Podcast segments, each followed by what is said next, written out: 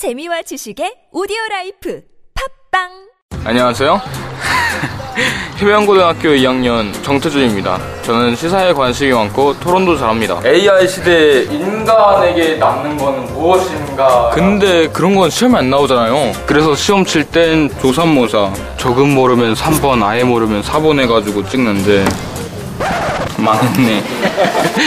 뭐 성적표 보여드릴 땐 좀 죄송하지만 그래도 부모님한테 자랑할 수 있는 건 엄마 아빠들로서 지금까지 담배 안 핀 거? 저는 담배는 피지 않아요. 노담. 제 몸은 소중하니까. 담배는 노답, 나는 노담. 보건복지부. 아무도 묻지도 따지지도 않고 가입하셨다고요? 보험은 너무 어려워요. 걱정 마십시오. 마이보험 체크가 도와드립니다. 일팔공공 칠구일칠 마이보험 체크로 지금 전화주세요. 일팔공공 칠구일칠. 이미 가입한 보험이나 신규 보험도 가장 좋은 조건을 체크해서 찾아드립니다. 인터넷 한글 주소 마이보험 닷 컴 또는 카카오톡에서 아이디 검색 마이보험을 친구 추가하여 상담하실 수 있습니다. 전혀 다른 세 사람, 여자라는 운명에 맞서다. 레티샤 콜롬바니 지음. 이 작품을 그들에게 바친다. 사랑하고 아이를 낳아 기르고 수없이 쓰러졌다가 다시 일어나는 여자들에게 바친다. 그들이 벌이는 전투를 나는 안다. 그들 한 사람 한 사람이 얼마간 나이기도 하므로. 장편소설 세 갈래 길. 도서출판 밝은 세상. 팟캐스트 이용자님들 안녕하세요. 다이어트 전문샵 비타샵입니다. 비타샵은 나와 내 가족이 먹을 건강한 다이어트 식품을 만듭니다. 값싼 중국산 재료나 지엠오 원료를 안 쓰며 농약 잔류량도 검사해 투명하게 공지합니다. 건강한 다이어트를 원하는 분, 건강한 식사 대용식을 찾는 분, 비타샵을 방문해 주십시오. 일 월 한 달 동안 다양한 행사를 진행 중이니 이참에 비타샵 다이어트 꼭 해보세요. 일오이의 육육사팔 혹은 비타샵을 검색해 주세요. 야, 이 부장! 네가 부장이면 땅이야! 뭐, 뭐, 뭐, 뭐! 저 인간 저건 쟤 오늘도 술술 풀리고 안 먹고 회수 갔냐? 내일도 신체 상태로 출근하겠구만! 아, 아유! 고려생활건강 술술 풀리고 음주전 한포가 당신을 지켜드립니다. 특허받은 천연 유래 성분 숙취 해소제 술술 풀리고를 은하계 최저가로 딴지마켓에서 만나보세요.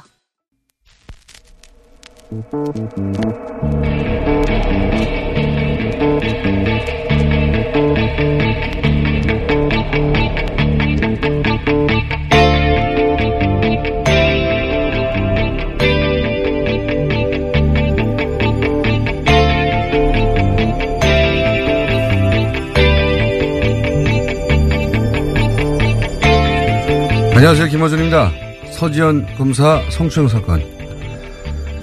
가해자로 지목된 안태근 전 법무부 검찰국장과 이 사건을 감찰하고 징계했어야 할 지위에 있었던 최교일 현 자유한국당 의원이 오히려 호통을 치고 사건을 덮었다는 내용이 연일 보도되고 있습니다. 사건 진상을 파악하고 관련자에게 아무리 시간이 흘러도 책임을 묻는 것은 당연히 매우 중요한 일입니다. 근데 당시 사건이 있었던 곳은 여러 사람이 그 장면을 목격하지 않을 수 없는 공공연한 장소였습니다. 그 장면을 목격했던 사람들, 이들의 방조, 묵인 그리고 침묵은 이 범죄의 든든한 자양분이 된 거죠. 당시 바로 앞자리에 있었다고 하는 이기남 장관 그리고 동석했던 동료 검사들, 이들의 비겁함은 이 사건과 함께 반드시 거론되고 또 기억되어야 한다. 김어준 생각이었습니다.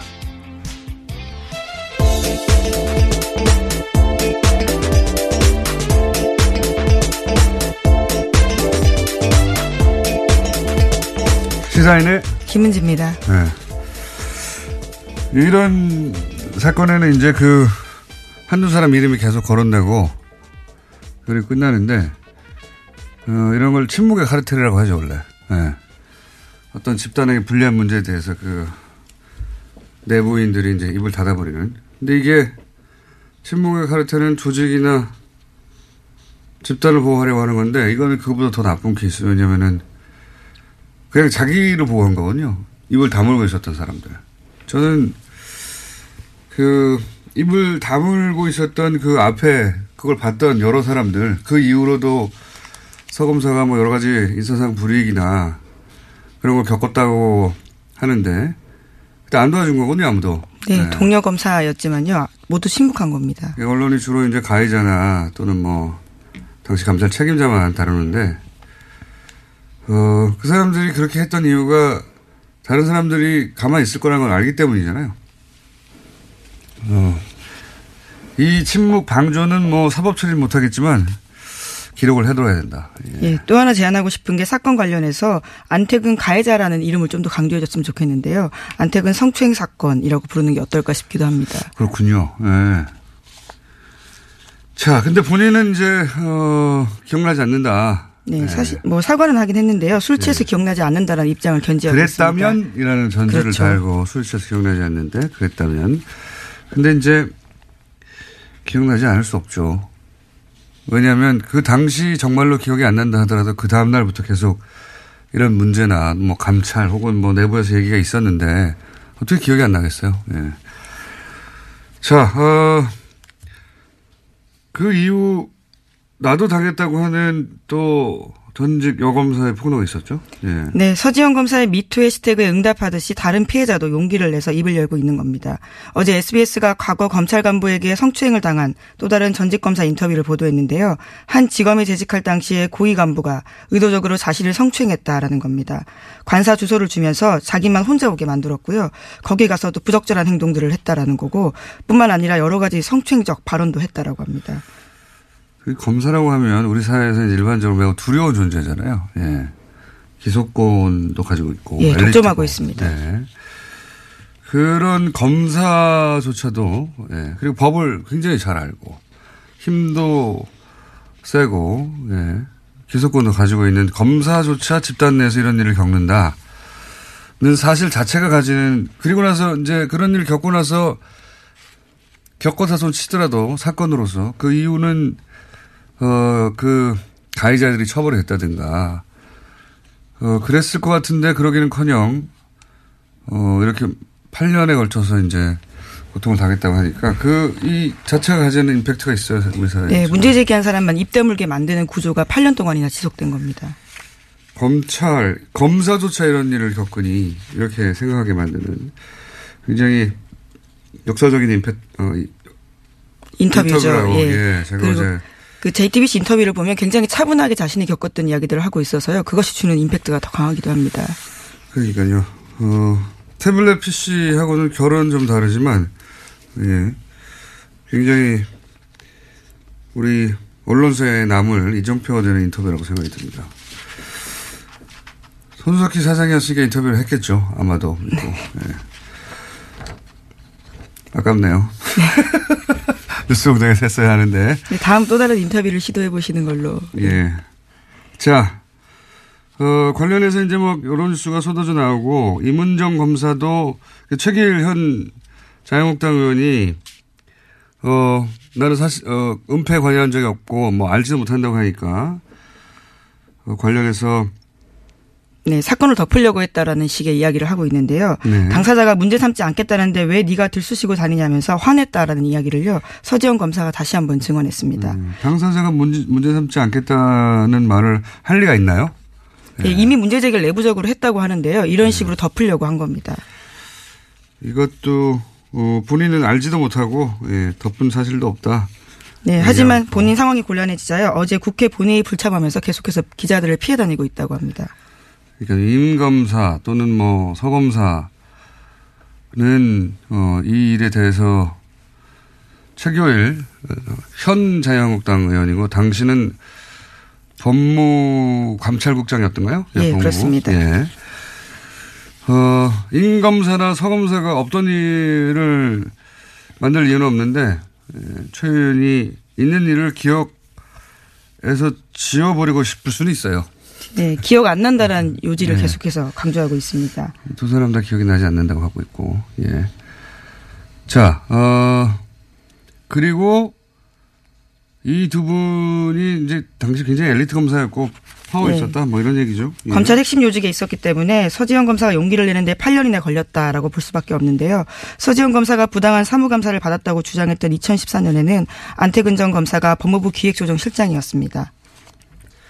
근데 이제 인터넷상에서 더 화제가 되는 건 이 안태근 전 검사가 어, 자신이 다니는 교회에 가서 예, 간증한 게 있어요. 예, 굉장히 화제가 됐는데 이 간증의 마지막 부분만 잠깐 들어보시겠습니다. 믿음이 없이 교만하게 살아온 죄 많은 저에게 이처럼 큰 은혜를 경험하게 해주신 나의 주 예수 그리스도님께 감사와 찬양을 올려드립니다. 아멘.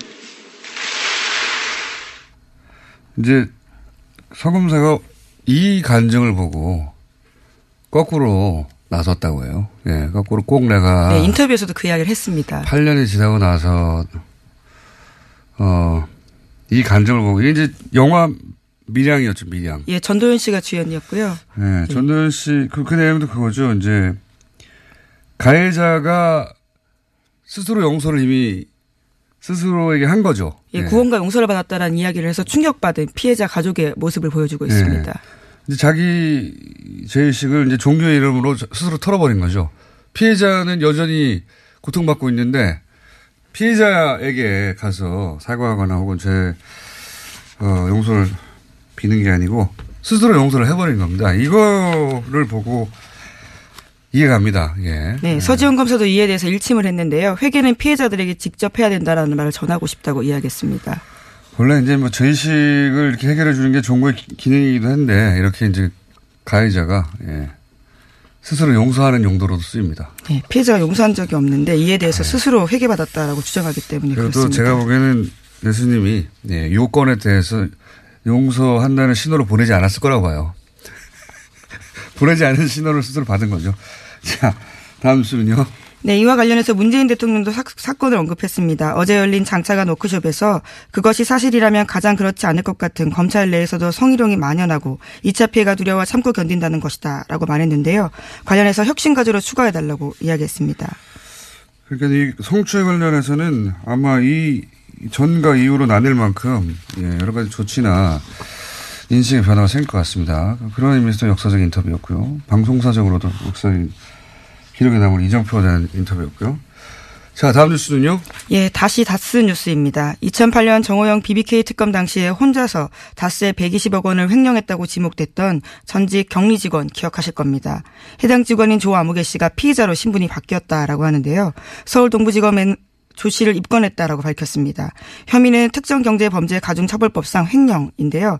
검찰은 횡령기간, 횡령금액, 공소시효 연장 등 더 조사를 해봐야 하지만 현재로서는 모든 가능성을 열어놓고 수사하고 있다라고 밝혔습니다. 조 씨는 어제 검찰에 출석해서 조사받았습니다. 네. 입건했다는 게 이제 피의자로 사건을 다루기 시작했다는 거지 이분이 갇혔다는 얘기는 아닙니다. 예. 이제 이럴 때 이제 기로에 쓰게 되죠. 예. 적극적인 진술을 해야 될 때로 그렇죠. 보이는데요. 기로, 기로에 서게, 서게 되죠. 완전히 이제 부인하고 갈 것인지 아니면, 근데 보통은 이제 결국, 어, 자기를 보호하기 위해서 실토하기 시작하는 시점이 있죠. 예. 예, 특가법상 횡령 혐의는 무겁습니다. 제가요. 그러니까요. 이게 몇 개월 살고 나올 수 있는 게 아니거든요. 예. 액수도 너무 크고요. 아마도 이분의 입에서 뭔가 터져 나올 가능성이 꽤 있습니다. 네, 키맨이라고 예전부터 지목됐었는데 이제 좀 진실을 이야기하셔야 되지 않을까 싶습니다. 자, 다음 뉴스는요? 예, 서울중앙지검 국정원 수사팀은 국정원 전직 직원 김기동 씨의 행방을 쫓고 있습니다. 국정원 불법행위 규명을 위해서 국정원 댓글 사건의 핵심 인물이었던 김 씨 수사에 박차를 가하고 있는 건데요. 하지만 어제 전해드렸던 것처럼 수사팀은 지난해 팔월 이후에 김 씨의 위증 혐의 조사를 위해서 다섯 차례 출석 요구했습니다. 하지만 김 씨가 나오지 않았는데요. 그래서 체포영장 청구했지만 법원도 이를 기각했습니다. 수사팀 관계자에 따르면 전직 국정원 직원이라서 국정원장 허가 있어야 나올 수 있다라고 했는데 국정원 확인해 보니까 허가 신청 한 자체가 없다라는 거고요. 또 여러 가지 방법으로 접촉 시도하고 있지만 통화가 이루어지지 않고 있다고 합니다. 그러니까 제가 어제 그저께도 얘기했지만 예, 다섯 차례나 출석을 요구했고 지난 팔월부터 예, 법원에 그래서 아무래도 이 사람 체포영장으로 강제 구인해야 되겠다고 검찰이 요구, 어, 청구했는데 법원이 이제 기각했어요. 예. 말이 안 되지 않습니까? 어, 작년 팔월 이후 다섯 차례 출석 요구했는데 지금 어디인지도 모르고. 네, 소재도 파악되지 않는다라고 합니다. 당연히 영장을 발부해야 됐는데 참 좋겠어요. 이렇게 이렇게까지 해도 영장을 기각해 주니까 얼마나 좋겠어요. 도망다니게. 예, 한겨레 신문이 그 직원의 이름을 드디어 공개했는데요. 김기동 씨입니다. 이분이 이제 그 어, 지금 계속해서 논란이 여러 각도로 되고 있는 이제 최근에 사법부의 사찰 문건에서도 또 한 번 등장하는 진원 파일, 시큐리티 파일, 원세훈 전 원, 원장을 어, 파, 무죄로 파기환송하게 만들었던. 예, 유무죄 네. 취지는 밝히지 않았었는데 파기환송 자체가 굉장히 놀랐었습니다. 그때 증거 능력이 문제가 됐었거든요. 파기환송한다는 자체가 이제 유죄 아니라는 얘기죠. 말하자면. 어쨌든 그 파일을 작성했던 당사자거든요. 예, 당사자고 그 파일 안에 보면은 이제 어, 직원들 이름, 그 당시 국정원 직원들 이름과 그 직원들이 사용한 아이디하고 비번이 있어요. 예, 그것이 이제 증거로 인정되지 않았는데 대법원 때문에 예. 만약에 이게 증거로 인정되면 어, 또 다른 국면의 수사도 시작될 수 있습니다. 사실은. 예. 그래서 이분이 어, 민간인으로서 이렇게 오랫동안 도망다니는 건 굉장히 부담스러운 일인데요. 어, 누군가 도망다니라고 하고 있는 게 아닌가 싶어요. 저는. 예. 번개탄이나 심장마비나 추락사 주의해야 합니다. 김기동 씨. 건강하시고요. 꼭 출석하시고요. 자, 다음 뉴스는요. 네, 서울 동부지검 형사 육 부가 사 일육 세월호 참사 특조위 업무를 방해한 혐의로 김영석 해양수산부 전 장관과 윤 학bae 전 차관에 대해서 구속영장을 청구했습니다.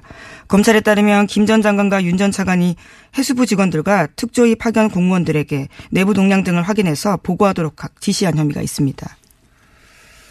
요즘 그 자유한국당에서 계속해서 뭐 제천이나 밀양 화재를 이제 세월호라고 특히 제천 같은 경우는 세월호 사건과 연결하려고 이제 많이 노력했죠. 근데 세월호는 물론 재난 그 자체라도 대단한 비극이지만 이 사건을 정부는 끊임없이 은폐하려고 했어요. 네, 조사회를 그렇죠. 특조회를 방해하려고 했고 그러면서 정치적 사건이 됐거든요. 단순히 재난이라는 이유로 이제 계속 세월호라고 연결해서 다를 바 없지 않느냐. 예, 이렇게 연결하고 싶어 하는데, 어, 계속 하겠죠. 앞으로도 그런 노력은. 예. 그러기 위해서라도 지금 대형 재난이 필요한 보수예요. 그런 의미에서는 굉장히 끔찍한데, 그게 연결이 안 됩니다. 아무리 노력해도. 왜냐하면 전 장관, 전 차관, 이런 사람들이 세월호와 관련된 조사를 직접적으로 방해한 거거든요. 왜 이렇게까지 했을까요? 지금도 굉장히 이상합니다. 예, 아직까지도 네. 박근혜 전 대통령의 소위 일곱 시간 행적에 대해서는 밝혀진 바가 없거든요. 정확히는 이제 일곱 시 반이라고 나왔는데요. 뭐 일곱 시간은 일곱 시간이라고 치지만 이, 이 전 관료들이 세월호, 세월호와 관련된 정확한 사고 원인이 밝혀지면 좋은 거잖아요. 왜 이렇게 못하겠어요? 그렇죠. 재발 방지를 위해서도 반드시 밝혀져야 될 부분입니다. 아니, 뭐, 재난이 발생해서 큰 사고가 났습니다. 그러면 그와 관련된 조사를 하고, 어, 다시 그런 일이 없도록 하고, 사람들이 여러 가지 의혹이 있으면 밝혀내면 좋은데, 이 조사위의 업무를 방해하기 위해서 이렇게 많은 사람들이 동원됐고, 이해가 안 갑니다. 네, 이해가 안 가는데, 어쨌든, 방해한 사람들에 대해서, 방해한 혐의가 확실히 드러나서 구속영장이 청구됐다는 얘기입니다. 왜 방해하려고 했는지는 아직 나오지 않고 있습니다만은. 자, 다음 뉴스는요. 네, 어제 안종범 전 수석이 박근혜 전 대통령 재판의 증인으로 나왔습니다. 재판 쟁점 중에 하나가 추가된 이재용 부회장과 박근혜 전 대통령 간의 영차 독대인데요. 이 부분을 안 전 수석이 영차 독대 전날 자료를 준비했다라고 중요한 증언을 했습니다. 이는 다음 주 월요일로 예정된 이재용 삼성전자 부회장의 항소심 선고에도 중요한 부분입니다. 어, 이거 굉장히 중요하죠. 몇 번 어, 저희가 언급했습니다만, 예. 지금까지 삼성의 이제 방어 논리는 첫 번째 독대가 대구 창조센터의 개소식에서 잠깐 만난 거였는데. 네, 오 분 만났다라고 예. 주장하고 있죠. 그때 어떻게 승마 이야기를 공개적인 장소에서 하냐. 근데 이제 그 이전에 독대가 영차, 일 차가 아니라 영차 독대가 따로 있었다.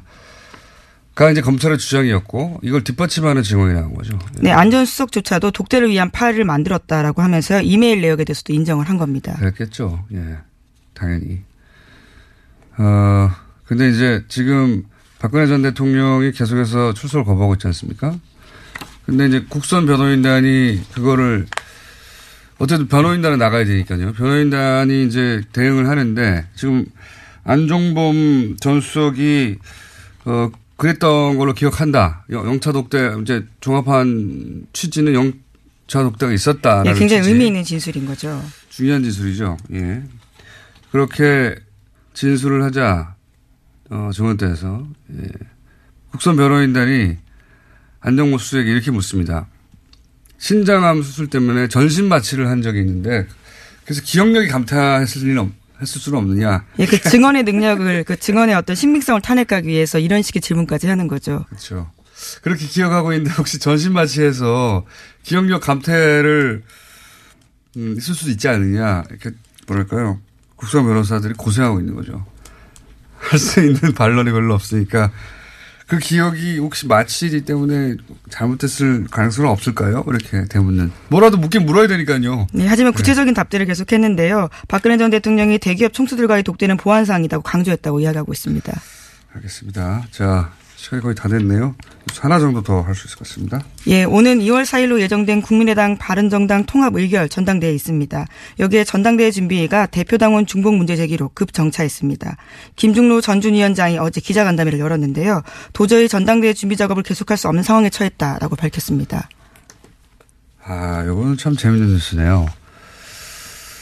아, 전당대회를 어떻게든 하기 위해서 이제 대표당원을 만 명에서 육천 명 수준을 줄였단 말이죠. 네, 그렇죠. 네. 그러, 그래도 삼천 명 이상이 와야 돼요. 그렇죠? 근데 이제 아무리 새벽 여섯 시부터 하고 뭐 스물세 곳에서 화상으로 하고 해도 어쨌든 물리적으로 그 장소까지 가야 되거든요. 어, 전당대회를 하려고 모든 수단을 다 동원했는데 만약에 성원이 안 된다. 어, 또는 거기서 찬성표가 과반이 넘지 않는다. 예. 네.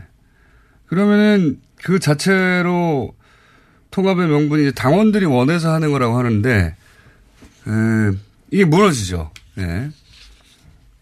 그러니까 자신이 없어서 전당대회를 안 하려고 하는 겁니다. 이거 이 뉴스의 진짜 의미는 전당대회를 안 하려고 하는 것이다. 이게 저의 해석입니다. 예, 어제 민주평화당 대변인 쪽에서도 그런 이야기들을 했습니다. 전당대회마저 무산시키려고 하고 있다고요.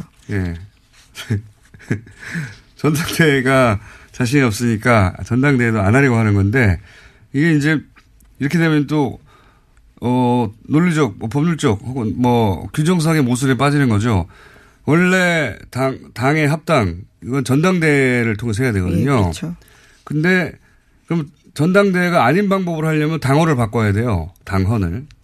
당의 헌법이죠. 왜냐하면 거기에 전당대회가 전당대회를 통해서만 합당이나 해산이 가능하다고 했으니까. 근데 당헌을 바꾸려면 전당대회를 해야 돼요 또. 전당대회를 하지 않고 당헌을 바꾸고 그리고 예를 들어서 뭐 전당원 투표 같은 걸로 했다. 정당사에 남겠네요. 안 하려고 하는 겁니다. 네. 네, 오늘 관련 대책을 논의할 예정이라고 합니다. 안철수 대표가요. 아, 굉장히 재밌는 뉴스네요. 여기까지 하겠습니다. 시사인의 김은지였습니다. 감사합니다.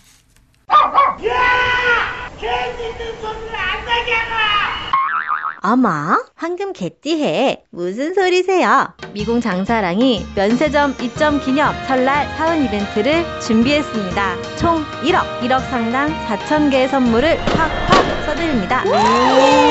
한정 수량 선착 순이니 서둘러야겠죠? 추첨을 통해 매주 한 분께 황금바 한 돈을 드립니다. 지금 검색창에 미궁 장사랑을 검색하세요. 골반 잡자, 바로 잡자, 바디로직. 허리 통증 바로 잡자 바디로직. 몸매 교정 바로 잡자 바디로직. 자세가 좋아지는 골반 교정 타이즈 바디로직. 검색창에 골반 교정 바디로직. 삐딱한 남성 골반 허리에도 역시 바디로직입니다. 바디로직의 효과를 못 느끼셨다면 백 퍼센트 환불해드립니다. 자세한 환불 조건은 홈페이지를 참조하세요. 이거 차량용 핸드폰 거치대야? 응, 조인트라고 투힘에서 새로 나왔는데 얼마나 편한지 몰라. 동생은 인터넷 강의 볼 때 태블릿 거치대로 쓰고 우리 엄마는 요리할 때 레시피 보는 용도로 쓰기도 해. 조인트라고? 응, 우리 아빠는 골프 스윙 연습할 때도 셀카 거치대로 쓰시던걸? 그러면 나도 헬스 할 때 셀카 거치대로 쓸 수 있겠네. 원, 투, 쓰리 할 때 투, 힘 세다 할 때 힘, 투, 힘. 네이버에 투 힘을 검색해보세요. 혼자 먹고 싶다. 지금도 고기를 먹고 있지만 더 간절히 먹고 싶다. 젠장, 삼겹살은 왜 이렇게 비싼 거야? 캠핑을 왔다. 싸구려 냉동 삼겹살에서 질질 물이 흐르고 있다. 젠장, 도대체 왜 싸고 맛있는 고기는 없는 거야? 모두가 반한 최고급 수입육 어준 미트. 삼백 그램 소포장으로 더욱 편리한 어준 미트. 인터넷에서 어준 미트를 검색하세요.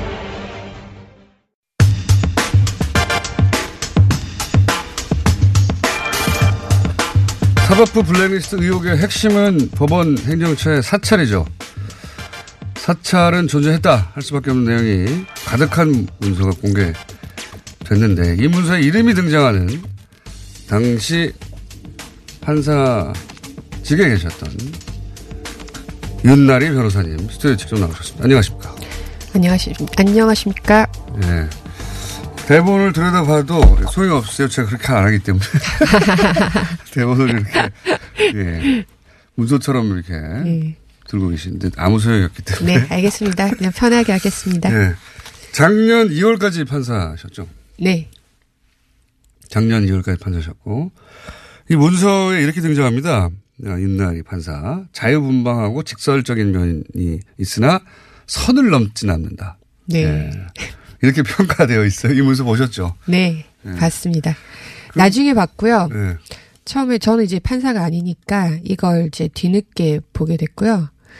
갑자기 이제 동료 판사들로부터 자유롭고 직설적인 윤나리 판사 이러면서 갑자기 생각 문서에서 보고 반가워서 카톡 보내 막 이렇게 막 카톡들이 오는 거예요. 그래서 그게 무슨 소리야 이러면서 하더니 이제.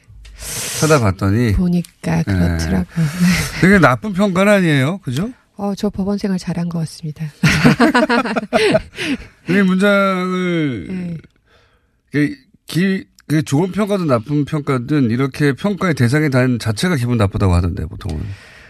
아, 섬찟하죠. 왜냐하면 이 평가가 다른 판사들한테 물어보니까 상당히 정확하다. 정확하다. 친한 사람들한테 어 이거 음. 사, 상당히 정확한데. 너에 대해서 가까이서 지켜보는 사람이 올린 평가일 수밖에 없다. 이렇게 얘기하더라고요. 그 순간 서, 섬찟하죠.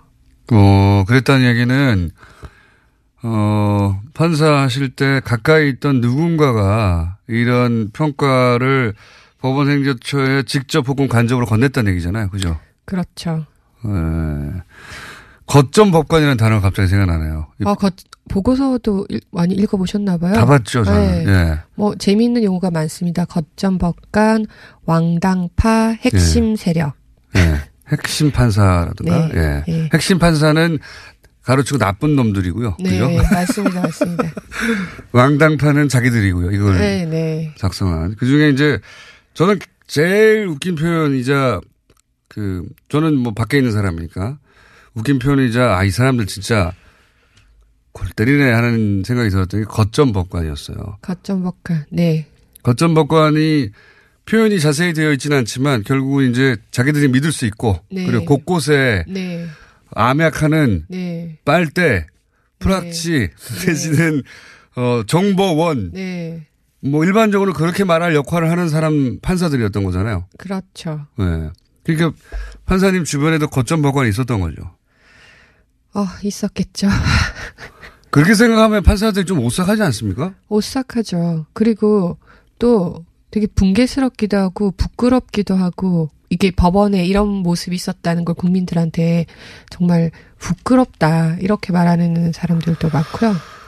아, 이게 국정원이 아이오나 또는 뭐 이런 요원들 침투시키는 거는 그게 이제 그 사람들이 직업이니까요. 네. 공작이.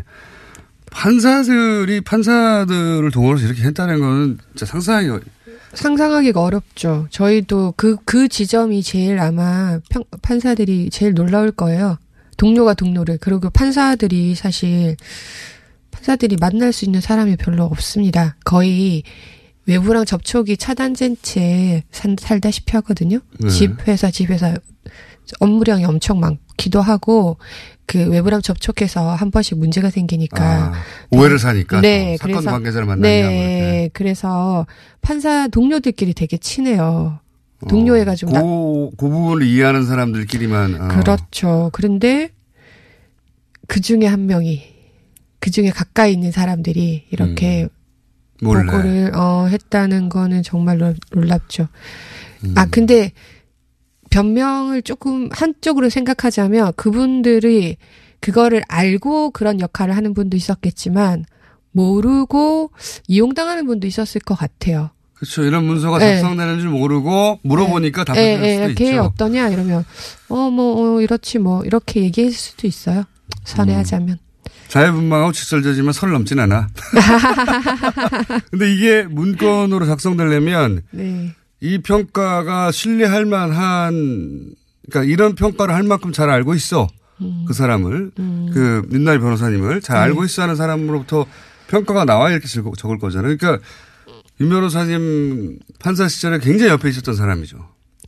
어, 자꾸 그렇게 말씀하시니까 더 섬찟하, 더 섬찟하고 좀. 혹시 결혼을 판사, 동료 판사하고 하신 건 아니죠? 아, 전혀 아닙니다. 남편을 의심해 볼 수도 있거든요, 그런 경우야. 그건 아니다. 음. 그리고 또, 그, 변호사님은 색깔로 또 이 성향을 분류해놨는데, 검은색, 빨간색, 네. 파란색. 여기서는, 어, 빨간색이 나쁜 사람들이 아닙니다. 보통은 네. 적색 분자 빨간색을 이제 요주 인물로 하는데 여기는 빨간색이 오히려 어 정반대인 것 같아요. 근데 본인은 파란색이에요. 네. 파란색은 뭡니까? 중간? 중간 정도 선호되는 빨간색은 최선호. 음. 파, 파란색은 중간 정도 선호. 검은색은 있어도 좋음. 그 리스트 자체가 좋음. 그 음. 리스트 자체가 일종의 꼼수 리스트예요. 그 어떤 의미에서 꼼수 리스트죠? 그 리스트를 만든 게 그, 어, 기자분들은 거기에 그 보고서가 엄청 방대한데 리스트가 있기 때문에 거기에 주목하는데 그거는 사실은 좀 나중에 뒤에 말할 핵심 판사 네. 그것보단 덜 중요한 건데 사법행정위원회란 걸 만들었어요. 네. 네. 그게 판사들이 너무 이게 그 표현, 표현에 대해서도 너무 억압하고 그 너무 관료주의가 심해지니까 판사들, 그러니까 보통의 평판사들도 사법행정에 참여할 수 있는 루트를 만들, 만들어 달라 이런 요구들을 게, 게 많이 하기 시작했거든요. 네. 그거에 대해서 이제 행정처에서 내, 내놓은 대안이 사법행정위원회라는 걸 만들었어요. 음, 평판사들도 법원 행정에 참여할 네. 수 있는 하나의 창구로. 일종의 자문기관으로 음. 대법원장에 대한. 근데 이제 그게 그러면은 판사회의에서 그 대표를 선출을 해야 될 거냐 상식적으로는. 네. 근데 그 대표들을 각 직급, 각 그 지역의 고등법원장들에게 네. 어, 선출하도록 했어요. 네. 그러니까 다시. 어. 어. 그럼 사실은 의미가 없죠. 그러니까요. 네. 그러면 각 예를 들어 회사로 치면 지점장들한테 네. 자기가 원하는 사람을 뽑으라는 거 아닙니까? 네, 그렇죠. 네. 그러면 뭐 당연히 지점장한테 충성하는 사람이 뽑히겠죠. 아, 네. 그러니까 그렇게 될 것 같으니까 그러면 흥행이 완전 실패하잖아요. 역시나 네. 저거는 그냥 또 다른 관료주의다. 네, 네. 그거는 그냥 보, 겉보기 보여주기 꼼수에 불과하다. 이렇게 이제 내부 평판이 내부에서 이제 그런 막 의견들이 나오니까 그 리스트를 만든 거죠. 음. 그렇게 안 보이 왕당파들을 배제하고 다양한 사람들을 넣은 것 같지만 넣은 것 같지만 이 사람들이 크게 행정처 네. 정책에 반기를 들 것 아, 같지는 않은 사람. 체제 수능적인 사람들을 중심으로 네. 직접적인 왕당파, 아, 저 사람 봐, 양승태 사람이지 이런 소리는 안 듣지만 음. 이런 사람을 넣으면 양승태 대법파, 대법원장의 방향에 이렇게 반기를 들 정도는 아닌 사람들. 그러니까 음. 다양성은 다양성은 외관으로 봤을 때 되게 다양성은 갖추지만 크게. 예, 문제 안 일으킬 사람. 크게 문제는 안 일으킬 사람. 본인은 그러면 중간 정도 되는 사람이냐? 그렇죠. 저는 선을 넘지 않잖아요. 그러니까 아, 사람들이 보기에 자유분방하고 자기주장을 하긴 하지만 직접 반기를 들 것 같지는 않은 포섭은 될 수 있는 사람. 이런 네, 회색 분자로 분류되시는 거네요. 좀 네. 그런 면이 있죠. 그렇게 이, 이 문서는 이게, 이게 블랙리스트 아니냐, 혹은 뭐 이거가 성향 분석이 아니냐고 하는데 요거는 아예 블랙리스트를 제외해버리고. 네, 네. 아예 그런 건 아니고. 아예 제버, 제외하고 포섭이 될 수 있는 사람 중심으로 그 중에 네. 약간 등급을 나눈 거네요. 그렇죠. 네. 네. 그 중에 이제 중간 정도 등급으로 분류되신 네. 거고. 네. 선을 넘지 않기 때문에. 선을 넘지 않기 때문에. 선도 사실 몇 번 넘었는데. 아니, 이게. 그렇게까지 자세히 관찰을 못 하셨나 봐요. 여기. 그 출연을 하신 자체가 사실 선을 넘었는데 음, 아니요 작년에 선을 넘었어요. 작년에 제가, 어, 나오자마자 이 사태가 터지고 나서 제가 한겨레에 기고를 했거든요. 예. 판사들의 거짓말이라고. 왜냐하면 이 사태가 묻힐 뻔했어요. 그래요? 이게 처음에 어떻게 촉발됐는지는 아시죠? 어 누군가 지금 이름이 갑자기 생각 안 네. 나는데 예. 이모 판사가 이제 예. 행정처 발령이 취소되고 돌아가면서 네. 이제 됐는데 그때.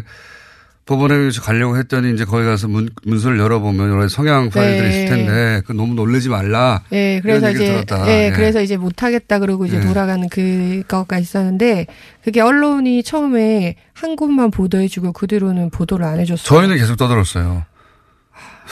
근데 예. 국민들이 아무도 모르고 판사들도 몰랐어요.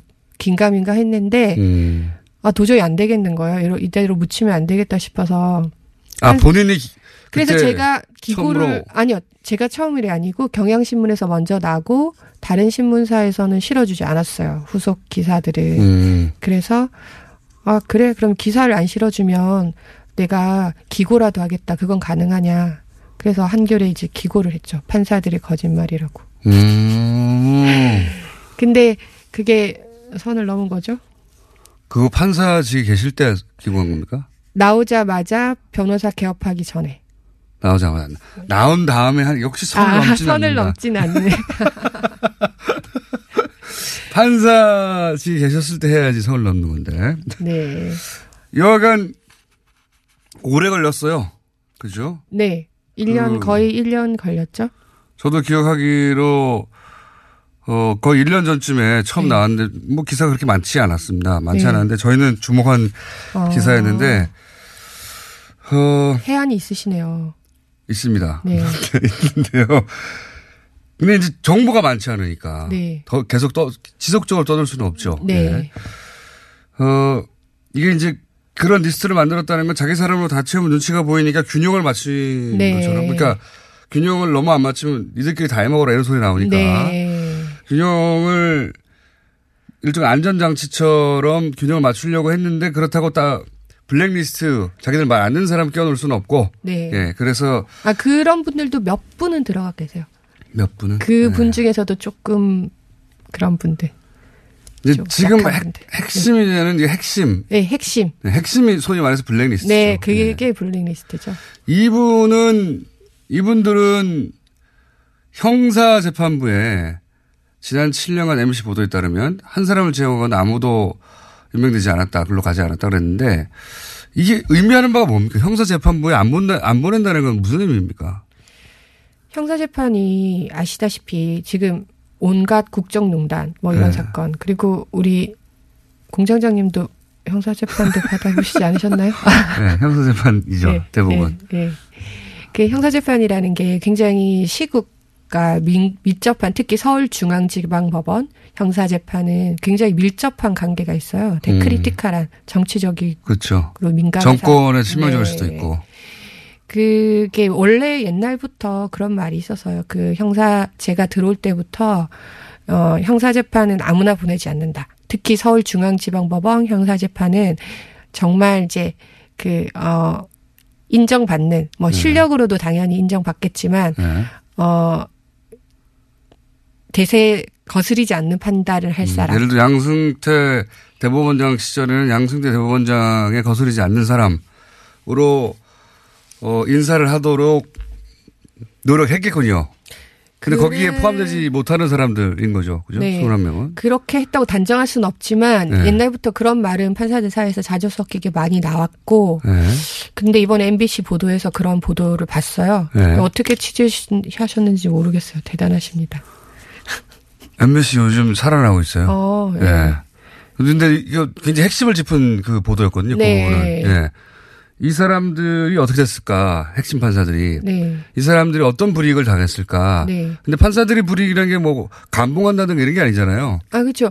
눈에 보이게 불이익을 되게 많이 줄 수 있어요. 임지라든지 네. 아니면은 보직이라든지 네. 뭐 중요한 포스트들이 이런 거죠. 이렇게 혈, 서울 형사 아까 형사부 네. 아니면 행정법원. 행정법원에도 보면 굉장히 네. 사대강이라든지 정치적으로 예민한 아, 이슈들이 많이 가잖아요. 그 집, 집회 그 촛불 집회 그거 네, 예. 뭐 어떻게 허락해 줄 건지 안 할 건지 이런 네. 것들도 다 행정법원에서 하잖아요. 아, 그렇죠, 그렇죠. 그러니까 그런 자리들에 이제 그 좀 더 믿을 만한 양승태 대법관에게 반하지 않는 사람을 꼽고 본인이 보기에 어 양승태 대법원장 어, 이 보기에 이제 문제를 안 익힐 사람들 이런 사람들이 가게 되는 그런 면이 있다고 이제 판사사에서는 그렇게 회자됐어요. 근데 이제 음. 그렇겠죠. 왜냐하면 이 문건을 왜 만들었겠어요?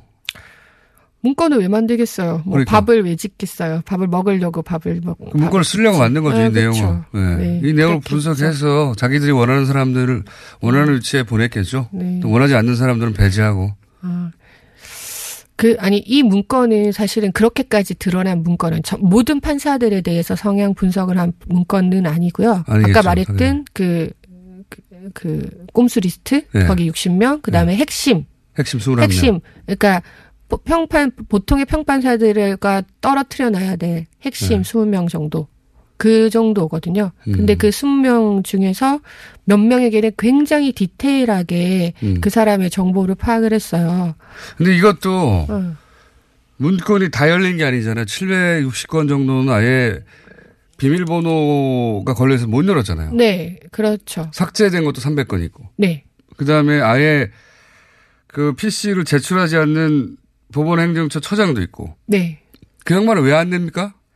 그분이 안 내신 게 아니죠. 그분은 이미 나가셨고 네. 이미 나가셨고 그거는 이제 행정처가 관리하고 있는데 네. 행정처에서 안 내놓은 거죠. 행정처가 대법원장의 요청에도 그렇게 거절할 수가 있는 거예요? 행정처장님이 따로 계시니까요.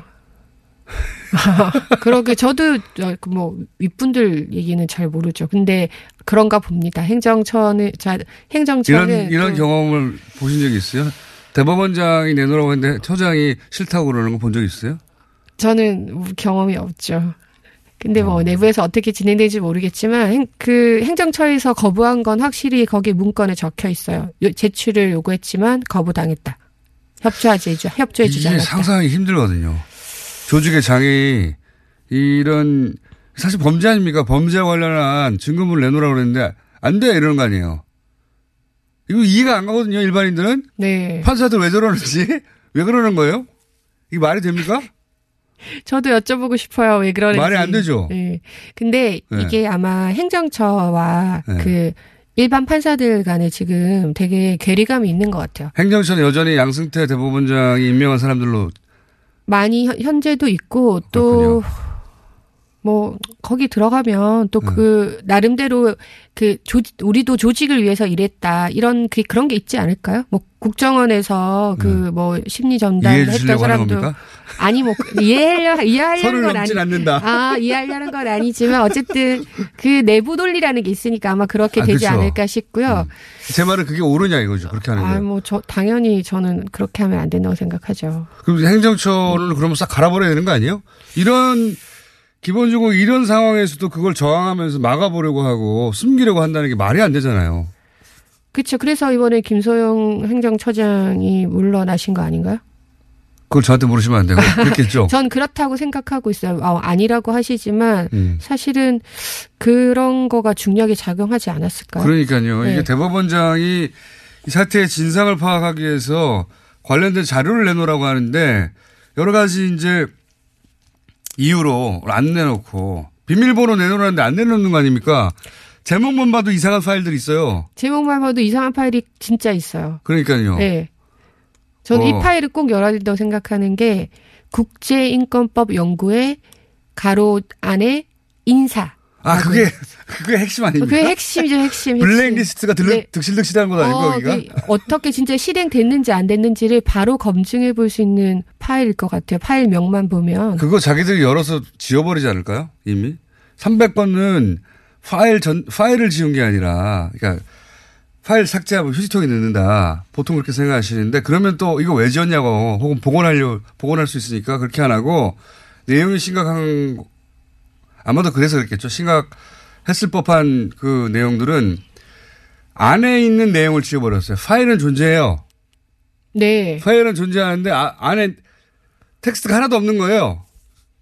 그런, 아, 그런? 파일, 그런 아. 파일이 이 삭제 파일인 겁니다. 삭제가 아예 지운 걸 휴지통에서 꺼낸 게 아니에요. 아, 저, 제, 제가 저보다 더 디테일하게 아시는데요? 아, 저도 그런 얘기는 작년부터 떠돌았어요. 이게 단순히 휴지통에 넣어서, 그러니까 우리가 파일 삭제할 때 휴지통에 네. 넣는 게 아니고 뭔가 특수한 프로그램을 이용해서 웬만하면 복구하기 힘든 그런 걸 이용해서 지웠다는 얘기는 작년부터 있었어요. 그거는 또 그것대로 네. 물리적으로 삭제하는 것이고 네. 제 말은 뭐냐면은 어. 내용을 삭제해버리는 거예요. 문서를 어, 열었어. 열었는데 없어요. 백지예요, 백지. 그런 삭제가 어. 삭제 있는 겁니다, 지금. 그런 거는 복구할 수도 없지 않나요? 없죠. 내용이 없는데 어떻게 복구합니까? 그렇게 지울 만큼 자기들도 문제가 된다고 생각하는 파일들이 있었던 것이고 그거를 안 내놓는다는 게 말이 안 되는데. 근데 못 지운 것들이 이 정도 수준이면 지운 것들은. 그러니까요. 네. 비밀번호를 안 내놓는 건 또 또. 그리고 네. 이것도 키워드 검색어로 찾은 거기 때문에 네. 키워드로 안 걸린 것도 얼마나 있겠습니까? 그렇죠. 파일, 그러니까 피씨 통째로 안 내놓은 것도 어떻고요. 이건 네. 일반인들이 생각하면 야 이거 압수수색 해야 되는 거 아니야 이렇게 생각하거든요. 근데 지금은 사법부 내에서 이 사안을 조사하고 있잖아요. 네. 이 저는 이런 생각이 들거든요. 직장입니다. 네. 판사를 하셨으니까 판단해 주세요. 직장입니다. 네. 일반 회사인데 사장이 직원들을 거점 부장, 거점 과장, 거점 사원을 두고 다 감시를 해요. 그다음에 카페에 들어간 거 다, 그리고 이메일 다 뜯어봐요. 개인들 이메일 다 뜯어보고 카페에 들어간 행위, 그다음에 그 뭐 무슨 게시물을 쓰는지 다 기록하고 그 사람들 어떤 사람인지 이 사람들이 어, 또 말을 듣게 하기 위해서 어떻게 회유하거나 할지 뭐 그리고 이제 분류를, 분류를 쭉 하고, 뭐 카톡도 들여다보고, 다 했어요. 그 사람, 그러니까 직원들끼리 밖에 회사와 상관없는 밖에 나가서 만든 카페에도 다 쫓아가가지고. 그러면 그 사장, 직원들로부터 고소고발 당하지 않습니까? 근데 조금 다르신 네. 게 있어요. 카톡이랑 이메일을 네. 네. 몰래 뜯어본 게 아니고요. 네. 그 이메일을 개인적으로 받은 사람이 누군가가 네. 그 이메일을 상부에 보고한 거예요. 마찬가지입니다. 라고 아, 봅니다. 네. 어쨌든. 어쨌든. 어. 그리고 어쨌든 그들끼리 그 음. 자기들끼리 있는 카페에 들어가서 누군가 침투시켜 상관은 맞잖아요. 그러니까 이런 행위 전반. 전반에 대해서 직원들이 알았어요. 분노했어요. 네. 사장에 대해서. 그래서 고소고발이 충분히 이어질 수 있죠. 판사 내부에서 그런 일이 있기는 조금 힘들 것 같아요. 근데 직원들이 했다는 뉴스를 본 것 같은데요. 제, 그게 제 말은 네. 일반적인 회사 같은 경우에 고소고발 그렇죠. 할 수 있죠. 네, 그렇겠죠. 네. 사장은 처벌을 네. 받겠죠. 네. 그렇죠. 뭐, 무슨 죄로? 네, 무슨 죄로 제, 처벌을 네. 받겠죠. 뭐. 그러면 이 사건도 양승태 대법관이 그렇게 처벌받아야 되는 거 아닙니까? 판사들에 의해서 지목돼서 저 사람이 그런 일을 했다고. 그거는 좀 더 조사 과정에서 밝혀져야 될 부분인 것 같습니다. 선을 넘지 말아야 되기 때문에. 선을 넘지 않는. 아니, 양승태. 근데 저는 이제 사법 처리는 네. 최종적으로 이제 해야 될 부분이고요. 네. 일단은 먼저 더 밝혀야 된다고 생각합니다. 그래서 물론 삼... 다 밝히고 나서? 네. 다 밝히고 다 나서. 다 밝히고 나서 사법 처리를 해야 되죠. 네. 다 밝히고 나서 책임져야 될 사람은 법적인 책임을 져야 된다고 생각은 하는데요. 네. 그건 맞는데 그 조사 과정은.